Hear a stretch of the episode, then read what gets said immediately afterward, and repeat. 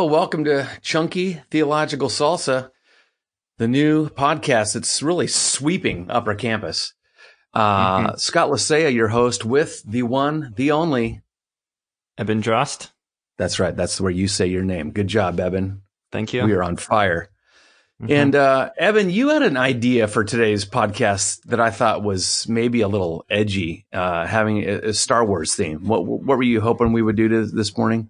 Well, we were trying to get Baby Yoda as our guest host today, and um, but there were some issues with the guild and some bounty hunters, which really put our lives at danger. So we well. wisely deferred to and just like date. that, we go straight to nerd level midnight. Instead, I thought we'd come out right out. You said earlier uh, in our sort of trailer episode. Mm-hmm that we should code which uh, level of spiciness each of these podcasts are. And I was thinking maybe we just go straight to habanero because I was thinking, hey, let's talk about like race, diversity, justice, faith, how all that interplays with each other. What do you think? Let's do it. Um, and like I said in the trailer, you know, when we have these kind of spicy salsa episodes, I'll make sure I have a glass of milk nearby. Fantastic. Fantastic. Yeah. Also good to apply um, if you ever cut your finger off, you can put your finger in a bowl of milk as you transport yourself to the hospital. Oh, should have done that last time. well, as we talk about race and faith and diversity, and, you know, this is a conversation obviously that the broader church is having. And I think it's really good. It's, it's a corrective conversation, even in the evangelical movement that I think is really an important corrective and like any conversation, you know, the pendulum can swing wildly and all sorts of things. I tell you, when I was interviewing for this role at Westmont several years ago, it was really obvious to me that the campus was sort of pregnant with this conversation. Um, like mm-hmm. as the interview process went on, I realized, oh, wow, this topic that I thought I was ready for because of my own background and experience uh, I actually need to learn a lot about. And I started diving in deep because this place was pregnant with this um, emerging conversation on how faith and race and equity and justice all express themselves, even right here at a private Christian college. Mm-hmm. Yeah, what you talked about a little bit about your life experience and background. Maybe you could say a little bit more about that. Well, I don't know if you know this, uh, but I am brown and uh, that oh. because that happens because I'm Latino, not just the fact that I tan well, but both are true.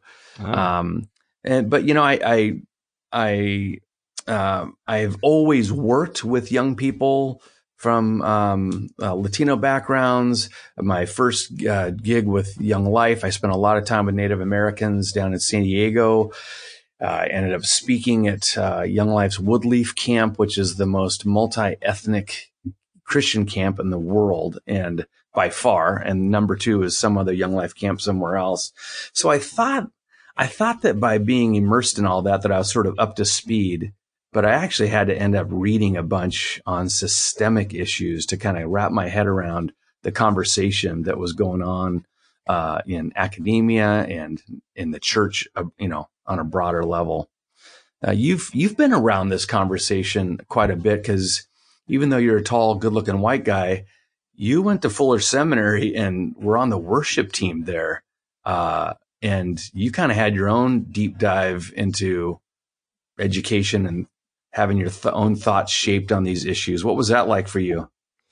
Yeah. Um, so my seminary experience was pretty formative. I mean, I went to Fuller because of initial interest I had in kind of a holistic gospel that had something to say about what the gospel meant for our bodies. And, you know, kind of my post college journey was doing a lot of learning about um, uh, healing and God's heart for that. And mm. um, some deep dives into that. And we can cover that in another episode. But I came away with this sense that the gospel uh, was a holistic message of God's love for the world and that includes, you know, the life beyond this life. And that's, a, of course, vitally important. And I think it also includes what the gospel means for bodies and things like, you know, physical life in this world today and so I knew Fuller was a place where I could go to learn more about that. What I didn't know was um, just how formative it would be in that direction. And so I, I went to Fuller Seminary and I started studies on campus there because I got a job as a worship team apprentice person. So there was a little group of us and it was our job to plan liturgy and songs for weekly chapel. And my experience of Fuller was a lot what um, of what David Bailey would call a space of displacement. Now, I by no means was I a minority at Fuller as a whole as a white male, but on the worship team I was serving, I was serving under the leadership of a woman of color, and there were people of color who were really um, formative in guiding our, you know, decision making and um, so I kind of sat under that leadership for two years and soaked a lot in and got stretched a lot. Um, it's not that I've learned everything I have to learn, but I got this space of displacement where, at least on that team, I was no longer the, you know, the the majority, the the power voice at the table, so to speak. I was the learner. And really illustrative mm. of that was the first chapel that I was assigned to plan music for. Um, it was, you know, the beginning of the fall quarter 2016 and um, so I had this thing all planned and we were jiving with it and you know we had a great rehearsal um, but the weekend so this was going to be a chapel on a Wednesday and that weekend um, J.R. Thomas an African American man uh, died in a police involved incident and it was really sketchy and it's it's not good and it's not the first problem the Pasadena Police Department has had with this. And that was right down the street from the seminary. So, and it was hitting a lot of us hard, but especially, you know, some of my new black friends. And I'm on this worship team with people who um, are really kind of, some of them have gone on to be pretty leading voices in this conversation, like Andre Henry and stuff. So, um, I get the call from Julie that we've got to pivot entirely. So everything that I've planned, almost everything that I've planned, we've got to re redo it because we as a community had this trauma just happen, you know, down the street. And so it turned into this, um, this really deep service of lament and like a kind of like Pentecostal lament service. And um, that was mm. my intro to what my life was going to be like at Fuller, and I'm forever grateful for the stuff I learned and experiences I had. You've certainly brought all that. Yeah, you've brought that all here, which has been such a timely gift to uh, this community as you've brought. I mean, you're not only an amazing musician, as demonstrated in the theme song for oh, Chunky Theological Salsa,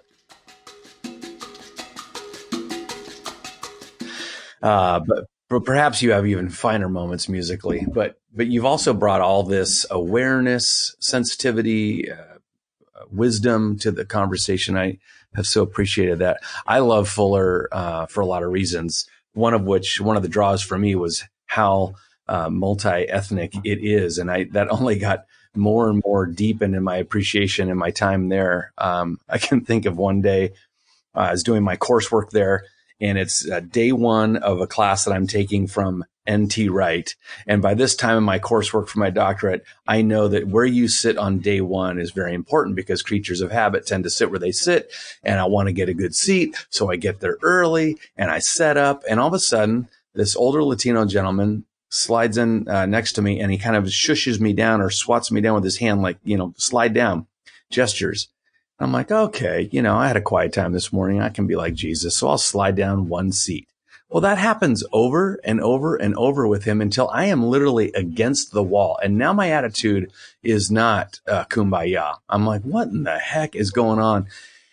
I get all the way against the wall and I look up at him and he's waving me aside. He's like, he wanted to get to the thermostat. He was the janitor. And what I love about that story and what it tells me about Fuller is that that could have just as easily been some like, you know, mega pastor from Venezuela or whatever else. And in fact, he probably is uh, a very influential pastor somewhere around Pasadena. Um, but he, I, but I thought he's the janitor, and that's just the kind of place that Fuller is. Like you just have, I mean, I love even all the publications, right? English, Korean, mm-hmm. and Spanish, right? Yeah, I mean, I had some of those experiences too, where you realize somebody you're in class with is like, oh, they're like a big deal in. My buddy Pete was like a big deal in Thailand. Right. yeah, yeah. I took one class. Uh, in fact, this one was with um, Dallas Willard, and one of the women in the class with us was from China, and I guess she's like the worship music writer in wow. China. Like she's a big deal. Yeah, that's wow. pretty fun. But uh, well, as as you talk about, as we talk about these kind of issues, I'm aware. I've had my own journey even since coming to back to campus of my own racial identity. Um, you know, I'm Latino. My dad was Mexican. My grandparents Mexican immigrants, but my mom is white. And my folks split when I was about four and a half or five, and so I largely left the Latino family roots um, and grew up in mostly white settings. And so I've had my own journey here. And, and what I'm recognizing, even in students that I see, is that part of that journey going through racial identity, there's different emotions and sort of phases to that. And some of it is anger. And um, then some of it uh, can move on to other productive things, including even solidarity, where you start to say, you know, I'm just going to join into the sufferings and the joys of other people that are having different experiences than me. Um, but it's been a kind of a wild ride. Yeah, and you mentioned like, yeah, that there were some books that you were reading that were kind of helping you kind of process some of this stuff along the way. And maybe you could mention a few authors or um, books that kind of helped you process. Yeah, I, I just tend to nerd out when I want to learn something and I go and read a bunch on it. So when I got into beekeeping, I was reading like beekeeping manuals from UC Davis, but things that have helped me in this conversation. Um, actually, before I got to Westmont, I read a book called No Boundaries by Tom Diaz, and it's the history of transnational Latino gangs and American law enforcement. And it actually gave me a bunch of insight into California history with Latinos that I'd never known before. And that book made me mad. Like I realized that there were a bunch of Mexican Americans or Mexicans that were lynched in Southern California. In fact, at a higher rate per capita than anywhere in the South. And, um, and that, that opened my mind. And then I read Divided by Faith, which is a longitudinal study by Emerson and Smith that was really helpful at setting the stage systemically, like what's mm-hmm. going on. And then I'm really grateful for like I've known who John Perkins is for a long time, met him a long time ago, but his last book, uh, he's calling it his last book. All the guy, the guy's prolific, is called One Blood, and I so appreciated how hopeful he was, and he maybe more clearly than anybody else I've read has couched the conversation and kept it in terms of faith and a redemptive trajectory and hope, and that was really encouraging you know, a bunch of us faculty read um, Color of Compromise by uh, Tisby, Jemar Tisby. And that was hard because um, it just exposes a bunch of church history that where you realize the church has not always gotten it right. And sometimes there were moments where it didn't have to keep going, racism, to the extent that it did, had the church made a more bold or mm. courageous decision. That was hard to swallow. Now, at the same time, I want to say the church has not all the way uh, always gotten it wrong either, and we need to remember that that uh, we're a complicated, messed up people in process of becoming redeemed. Um, I was really grateful to read Rah's book, Prophetic Lament. I feel like just far enough into the reading, it gave me a language of what what do you do with lament and uh, and that sort of thing, and and how does that play a role in processing so much of this? And and there have been others. Um, David Bailey's become a friend, and his video stuff has been very helpful. We've had him on campus multiple times. Uh, Bryan Loritts uh, is a very helpful uh, thinker and writer as well. So yeah, it's just been a process. I'm not done. I I've just started The Heart of Racial Justice by Brenda Salter McNeil, and she again is another person who I think writes about this and talks about this in a way that keeps Christ and a bigger biblical redemptive story in the terms of the conversation. Because I think sometimes we make it hmm. either or, you know? Yeah. Well, that's that's some good reading. I'm going to have to borrow some of those from you at some point. One thing that's been on my mind since you said something about, you know, your parents split when you were like four and a half and you grew up more in the white spaces. Mm-hmm. Were there, let's see, ha- has there been anything you've learned along the way that's been like, oh, that's kind of like, I'm like this because I'm Latino, you know, and I didn't really realize it before? Hmm. Yeah, you know, I've spent some summers living down in Mexico, and for lack of a better verbiage, I just, there's a homeness about being immersed in that culture that I don't feel anywhere else. And I think it's in the communal taking care of each other. You know, when I was running down into town, to go get something. It's just by nature. You're asking your neighbors if they need anything. Do they need to go anywhere? Whatever else. We're just a way of looking out for each other. Um, that, and I, I don't know. I don't know that's only, it's not certainly only a Latino thing, but I, there's just a hominess about being in Mexico. And, um, I love cooking Mexican food. My kids got me a tortilla press a couple years ago and it's one of my favorite toys. Um, my goal this year is to learn how to make a great Ooh. mole. Um, so you know, I'm kind of discovering some some of the fun parts there, and and I, you know, I like to work really hard in my yard and be resourceful. And uh, when I was down in Mexico one summer helping a pastor build his house, I was just going to school on how resourceful Santiago was if he didn't have the right tool or whatever else. And I kind of always tease my boys that that's just good Mexican ingenuity. We're going to make something nice. work somehow. That is awesome. I, yeah, I, what you said just there um, reminds me of a conversation I've had with one of our students at Westmont who Mexican American went to Mexico for a semester for the abroad, um, came back and just it it opened his eyes to some things like, oh, that's that felt like home, and that explains some things about me, and I just thought it was really interesting. Mm. Yeah. Oh yeah.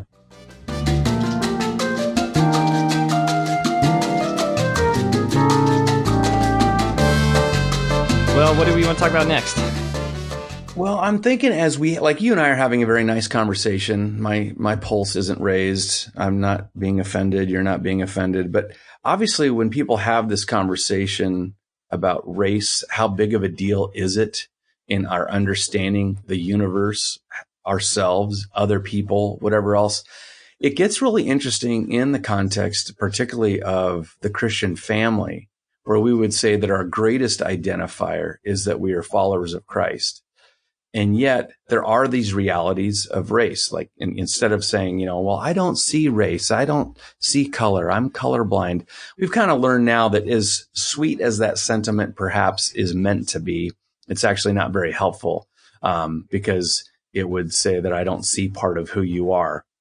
That it's okay that part of your ethnicity is part of who you are. That that's actually God's mm-hmm. creative design, right?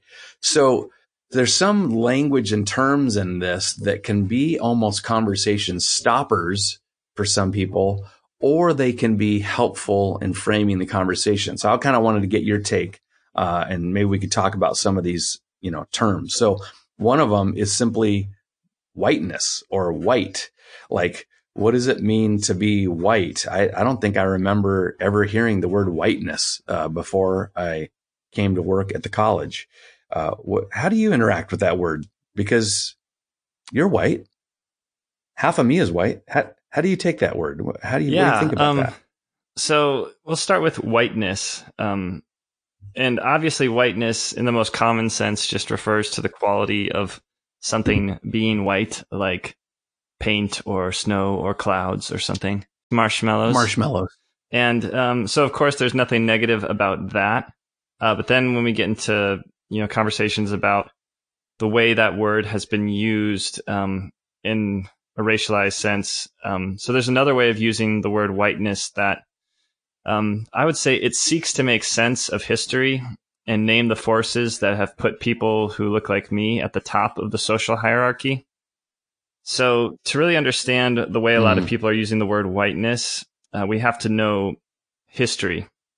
So, I mean, I like to start and remind people that the idea of race itself like you said, it's really real. Like we shouldn't be colorblind. Race has social effects and, um, but you know, an ethnicity is biblical, but the idea of like a white race and a black race is not. That's a social construct. That's like an invented concept.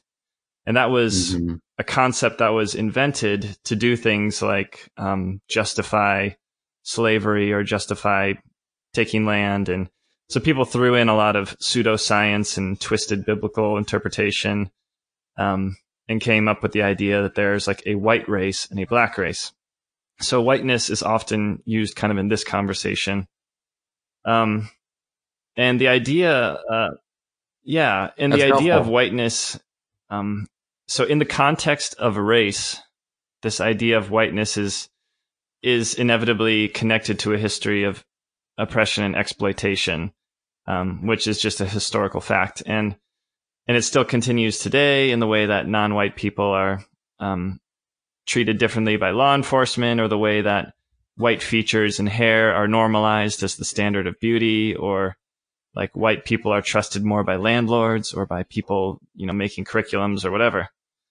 Um, so that's kind of like right. the, the negative sense of whiteness, which was invented, you know, at some point people said like, oh, you know, you're from France. Okay. You can count as white. You're from England. You can count as white. You're from, Greece, uh, well, yeah, we'll count you as white, you know, and that had huge social effects. Um, but the good news for people like me is that uh, white skinned people do not have to buy into this um, whiteness thing. So this is like the redemptive trajectory here. Mm-hmm. Um, we can decide that we're not going to believe that white is normal and brown or black isn't normal, um, or that white culture or you know, theology or thought is always the gold standard. And so in chapel earlier this year, we had Dr. Reggie Williams speak, and he talked about Dietrich Bonhoeffer, who was, you know, white, he's German. Um, and he was ultimately mm-hmm. executed by the Nazis. Um, basically, if you trace the history, it's because he rejected whiteness. He rejected the heretical idea of there being a white race that was superior to others, um, which was what the whole Nazi thing was about. Um, so that's just kind of like right, yeah, the Aryan race. So I know I'm going on a little bit, but I think like no, but that's good. I mean, and that's it exposes like that we have to have a, a um, it helps to have a glossary of terms because I can say whiteness and you can hear white and if you're white, then you feel like I'm condemning you and that by the color of, by the nature of the color of your skin, I think you're evil. And that's where it's actually helpful to have terms and understand what we mean by something. I mean, I think of like MLK Jr. and how he always had a way of saying, we're going to love our white brothers and sisters into justice. You know, that he, he never vilified the person but he said very hard things about their attitude of what the the whiteness, uh, this mentality, uh, mm. was doing to them. Yeah, I I think that's spot on, and yeah, so just keeping that distinction between whiteness and white people is really important because whiteness is like, you know, making white people the the center or the norm of everything, whereas white skin is neutral, you know, or neutral in the sense of you know right right. Yeah you know what i mean. Well neutral is very important if you ever owned a volkswagen because you have to keep it in neutral while someone is pushing you so you can jumpstart it i've owned seven volkswagens and oh, this is important yeah, well, to know i'll uh, yeah. go out and buy a volkswagen right now i'll see you later Fahrvergnügen. Okay, the second term is not Fahrvergnügen, but what, what about white privilege then? So uh, you're hearing a lot of this term being used. Uh, what's your take on what white privilege is? Sounds pretty yeah, close to whiteness. Um, white privilege. Let me go back. Let me rewind one second. The whole thing about white being neutral, I just realized that could sound wrong. Um, what I meant was there's nothing wrong with having white skin. We'll just leave it at that. Um, back to white privilege. Um, okay. So, yeah, to my mind, white privilege it doesn't mean that white people automatically have had easier lives than non-white people, but it means that there are certain things and certain like, you know, significant things that people who look like me don't generally have to worry about or think about in this society um, because of our skin color. And so we we rarely have to think about.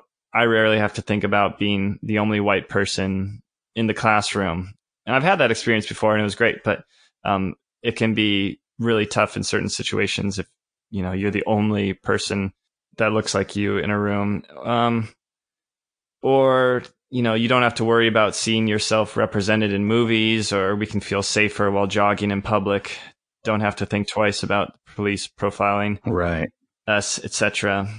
Um, so what I tell people is it would be pretty naive to think that there's no such thing as white privilege and that it isn't like a a big deal. I also tell people um, we need to remain careful uh, to not flatten out kind of all the factors that inevitably complicate the discussion. Um, so sometimes it kind of ends up being counterproductive to the cause of justice when people talk about white privilege without, you know, any nuance at all. And, and we need some of that nuance to take into account, you know, there's the, the countless advantages and disadvantages people can have from all sorts of things, you know, from ability and disability to, you know, how much their parents loved them growing up, etc. So, like a story I sometimes think of, and I won't go on too long, but um, when I first became a Christian or started following Christ seriously, I was really excited about this really true thing. Um, at the same time, I was sometimes sort of um, rough around the edges in explaining this to my friends who all of a sudden like, oh, Evan is really into this Jesus thing now. And so I wasn't always sure I was quite ready to share that new knowledge in a super appropriate way because I was um, really new to the Bible still.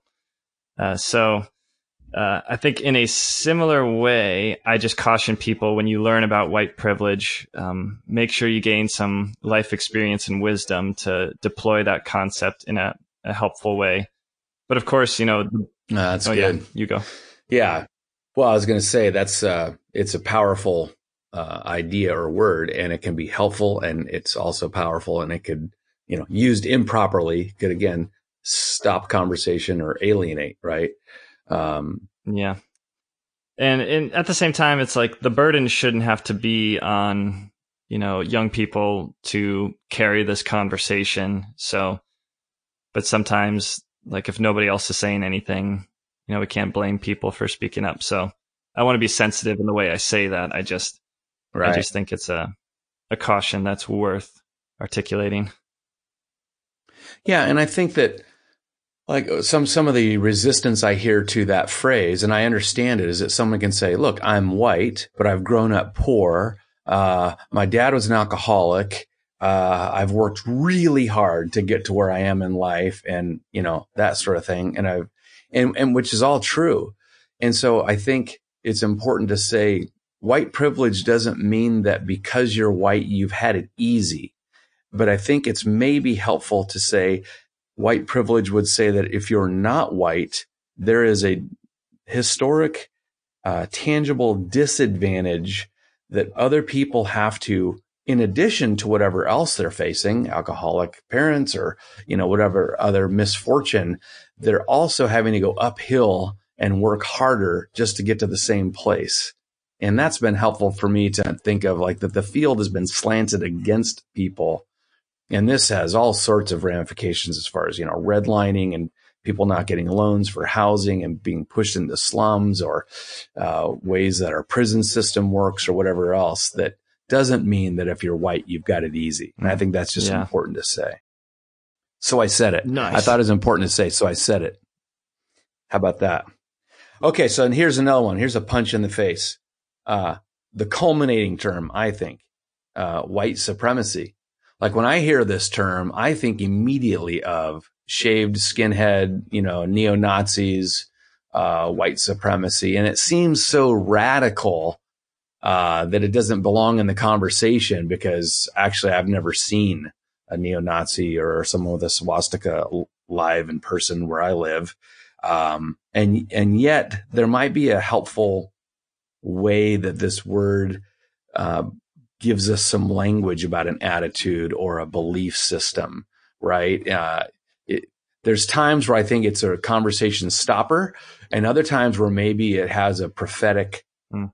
powerful punch to kind of shake people awake to what's really going on. What, what do yeah, you think? Yeah, I like what you thing? said about, you know, it shakes us up prophetically because it, at first we're like, oh, you know, I'm not a skinhead or I'm not a, you know, I'm not marching in that parade in the Blues Brothers movie or whatever. But um, it's to me, I've just learned to think of it more as um, white supremacy is anything happening in any situation where white people are considered even a tiny bit more trustworthy or a tiny bit less inclined to criminal activity or whatever, you know. So it's it's just anything that mm. puts white people on top and I think it's just a a silly bar to say that racism is if you're in the KKK. Like, well, there's a lot of levels right. lower than that that are still affecting people and can still be classified as white supremacy.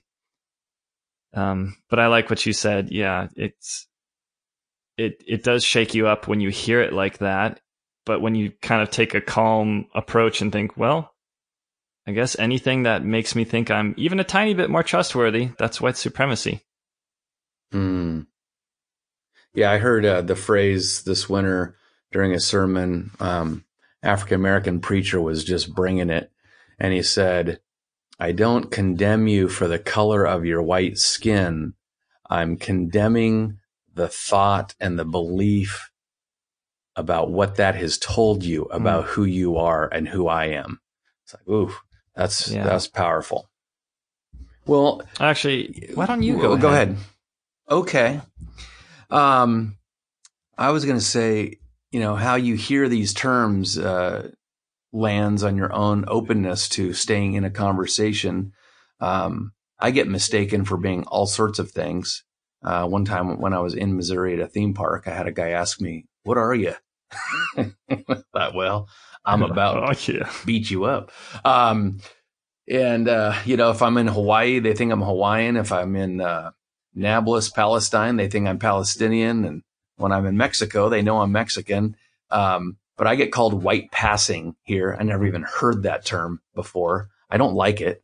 But, um, what, what about you? Like, as you engage in these conversations, do you have some tips about how you think about navigating well, this I conversation speak, well? You know, as a white guy, and I'm sure we'll have other conversations with you later and other guests, but you know, for me to not get in like a sort of defensive position, I think it's helpful to just be really clear that I'm known and loved by God and that, you know, God's made me mm. and and God's redeemed me and all that stuff. I think that when I think about how to respond in light when you become awakened to just the deep injustices and inequities and brokenness of the world, whether it's race or ecological or, you know, coronavirus or whatever, I think it always needs to be, it's helpful for me to always filter it through a sense of calling. So, like, just really, you know, doing business with God and figuring out, like, what are you calling me to do in this? Because none of us are going to be omnicompetent to just, you know, know everything about everything. so, um, and then I try to, in this conversation, I try to avoid alarmism on the one hand, and I'm taking these ideas from Esau McCaulley, who's a, a black New Testament prof at Wheaton. Mm. And, uh, you know, alarmism is sometimes a little bit more common in conservative circles where you hear something and you about race and you react really defensively about it. Uh, so watch out for alarmism, like take time to listen. And then on the other hand, uh, McCaulley mm. talked about theological paternalism, which might be, he said, more common in some of his progressive friends, which is the unwillingness to engage critically with ideas coming from in what he's talking about as black theologians, but could be applied more broadly. So, I mean, I think so. For me, it's yeah, like listen, listen, listen, but also engage and don't be paralyzed and have no ability to critique. And I think you've said something that really cracks me up. You know, you're like, I don't even agree with everything I say. Why should I agree with, you know, everything everyone else says? Exactly. Yeah. Yeah, exactly. And, and I, I feel like in life, when I'm getting critique or when I'm hearing a hard message, the worst thing I do is be defensive. The best thing I can do is to ask, just to pause mm. and say, what if they're right? Like, what if they're right? And I, there's a lot of good fruit that comes from that. And it, it, even allows grace to kind of grow in the middle of those conversations. I, I really like David Bailey's um, approach to these conversations where every time um, he'll say, okay, here are the ground rules. And the ground rules all are there. We are in a grace space where we're, someone's going to say something offensive maybe even racist, but we're in a grace space to have this conversation. Uh, because if we're so afraid of making an error, we won't have a real conversation. It's like the woke police are going to come in and haul you away. And instead, like we're in a grace space to say we are in a learning process, um, to understand, I think particularly as Christians, how to have this conversation with mm. Jesus right in the middle of it. Yeah. And, you know, and obviously I don't hear you saying that we're like, we don't want to like protect people from hearing like bad things, but the, yeah, that idea of what did he say? You know, there's no experts here. Um, yeah, yeah. And I do think, you know, we, we need to get better at saying hard things to people that we love. Um, that, that is what it means to sharpen one another. And you see that evidence all throughout the scriptures. I mean, Paul and you know, the church in Antioch and Jerusalem, they had sharp words for each other as they sharpened one another to understand how to include the Gentiles and what that meant for the church. And, you know, it wasn't all kumbaya, but it was productive. Yeah. It was faithful. Yeah. And another thing you're, you're saying about that, you know, um, like having grace in conversations. One thing I, I try to remind myself, and this is another David Bailey thing is, try to read both sides of an issue as best you can and kind of, you know, sometimes let them argue in your head as you figure mm-hmm. out the mm-hmm. best path forward. But I found that if I'm not listening to even somebody who I might disagree with like 90% of what they have to say, but they might be the only person mm-hmm. I know who's going to say the 10% that I need to know.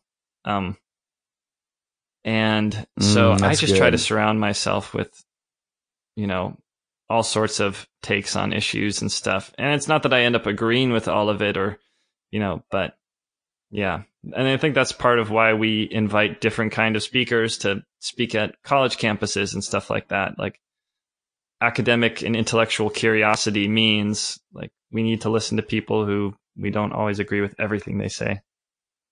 Right.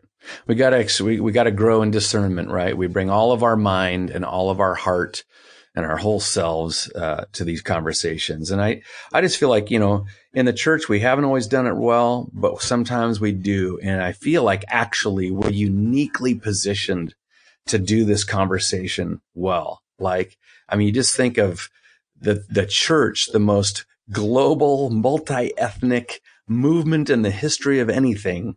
We have something to say about this and actually an ability to do it well that I think is really good news to the world. You know, you even see this in the genealogy of Jesus, right? You got all these, you got these four surprise women and they're ites, Hittite, Moabite, a Jerichite, a Canaanite. It, even in the, in the genealogy of the Messiah, you see the diversity. And then early on in the church, you see who was radically included in the church and even in, in leadership of it. It was no longer an ethnocentric religion.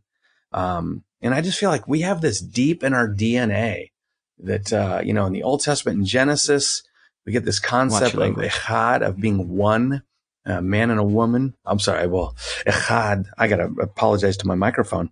Um, but it's this oneness of many parts.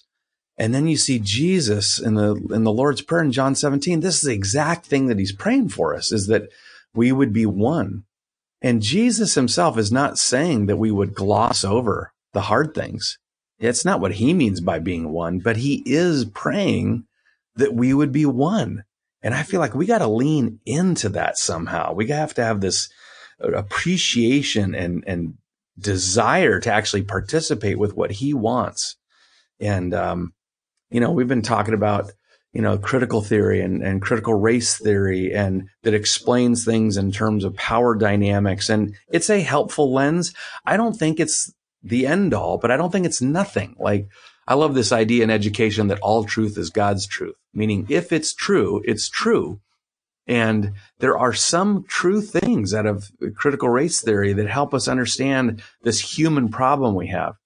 But I think without a biblical reference, we might just think it's because we have the wrong people in power when actually we understand we have a sin issue in all of human hearts, but we also have this story of liberation and, um, again, a trajectory of redemption and oneness and that we're moving into. I get excited about the kind of yeah. conversations we could have. And I, yeah, and I loved your preaching on John 17 this year and just really talking about how radical that idea of oneness is. And, um, well, let me ask you a couple questions. Um, kind of piggybacking off that last concept of, you know, what the Bible says.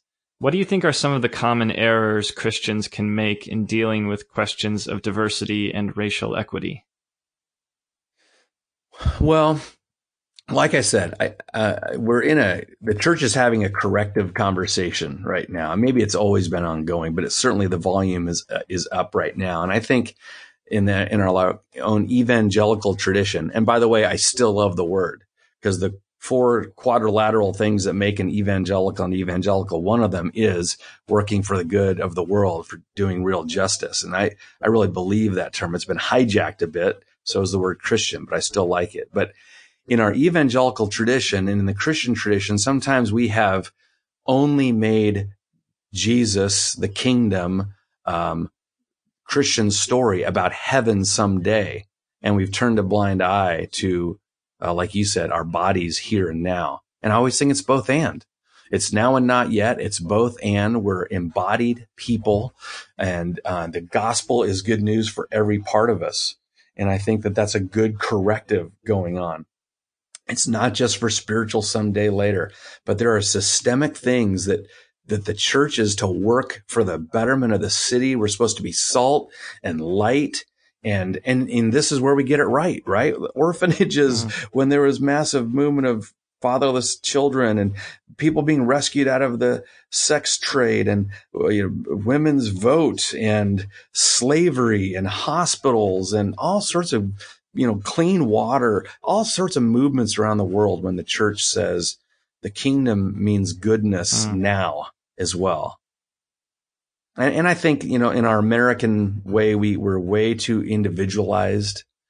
Uh, we read the Bible as a love letter between God and us alone in our closet. And we forget that we're part of a community. And then Jesus blows that community up by saying, and who's your neighbor? Yeah, everybody. So I think there's a lot of proper challenge going on in the hmm. conversation. Take that one to heart. Take it to heart and take it to bed because I think yeah. we need to wind this um, baby up. Well, let me close. What are you reading now that might be relevant or most recently? Well, yeah, I, I, think this The Heart of Racial Justice by Brenda Salter McNeil is really helpful to me. Um, and again, I'm enjoying her language and um, and the the tone and the depth of her understanding of the biblical story. Oh, I'm nice. appreciating it. Well, yeah, maybe we should wrap it up. But um, thank you so much, and I would remind. Oh yeah, and we're wrapping it up. while I'm rapping, rapping with words. Yes, it's rap. You're a natural. You're a natural. Your musicianship. Yeah. Well, later in this really series, I can share the raps I wrote about the city of Goleta about nine years ago. Um, please, please. Maybe we can also hear an outtake uh, of I your "I head, banged yeah. my head." That would be lovely. Walk through a door, I bump my head. Stand up too fast, I bump my head. Don't see the light, I bump my head. Stowing my bags, I bump my head. Taking a shower, I bump my head. Go down some stairs, I bump my head. in the car above my head. I'm losing my hairs above my head. YouTube, Bumped my head. Sorry. Drost, Yeah, it's I a bump- classic. I bump my head. Um, um, yeah. Well, I would just say we're going to continue some of these conversations later, and um, you know, there's so many ideas in here that we can fill out more and give more context to. But Scott, I really appreciate. I mean, I'm blown away by just the amount of books you've read in the past couple years, and just really value your heart for this conversation. Well, thanks, brother. I appreciate how you teach me in this, uh, how to have the right spirit uh, in this. It's been very helpful. And that's today's Love Fest. So until next time, eat something spicy, Uh-huh. get some chips, get some guac, chunky Yeah. theological salsa. Out.